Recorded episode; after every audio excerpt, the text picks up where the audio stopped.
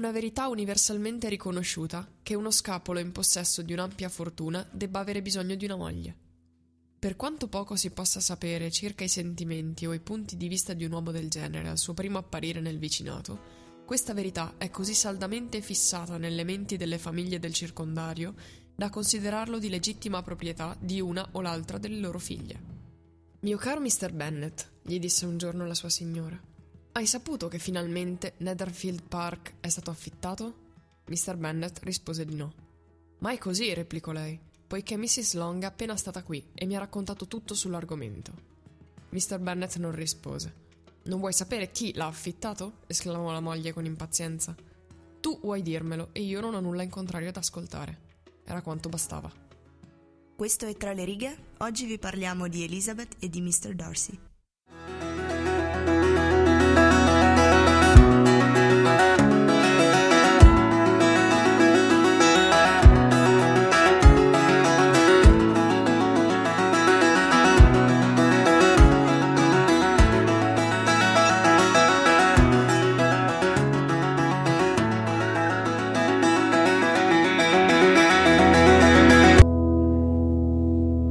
Elizabeth e Mr. Darcy si incontrano per caso nella campagna inglese del 1800 e nasce una relazione e un tira e molla basato praticamente su un'attrazione reciproca ma allo stesso tempo su un forte um, disgusto quasi reciproco basato appunto sull'orgoglio da parte di una e il pregiudizio da parte dell'altro.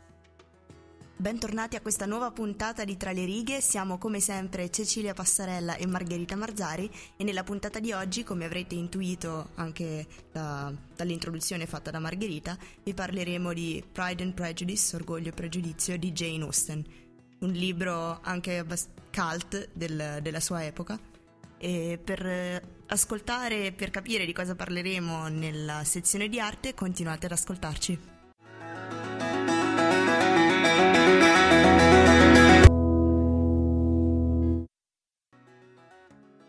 Come avrete appunto sentito, il libro di cui parleremo oggi è Orgoglio e Pregiudizio e come diciamo può essere considerato un po' il cult della letteratura dell'Ottocento proprio perché richiama ad alcuni dei temi eh, che sono propri della letteratura del tempo. Sì, esatto, diciamo che è un po' la... cioè a una lettura superficiale può essere vista come la storiella d'amore a lieto fine. Ehm, il punto è che è proprio eh, intrinseca la mentalità dell'epoca in questo libro, perché appunto essendo un libro dell'epoca scritto in quegli anni, quindi è, è vissuta la cosa, non è semplicemente ambientato nell'epoca vittoriana, proprio una cosa è nato mi, in quel periodo. Una cosa che mi piace del libro è anche il linguaggio inglese ottocentesco. Infatti, inizialmente pensavamo proprio di fare le, le letture in inglese proprio perché sono, eh, cioè, mostra il linguaggio caratteristico anche di quell'epoca. Solo che poi abbiamo deciso di leggerlo comunque in italiano per una maggiore resa, diciamo. Proprio sì, esatto. perché il linguaggio è cambiato.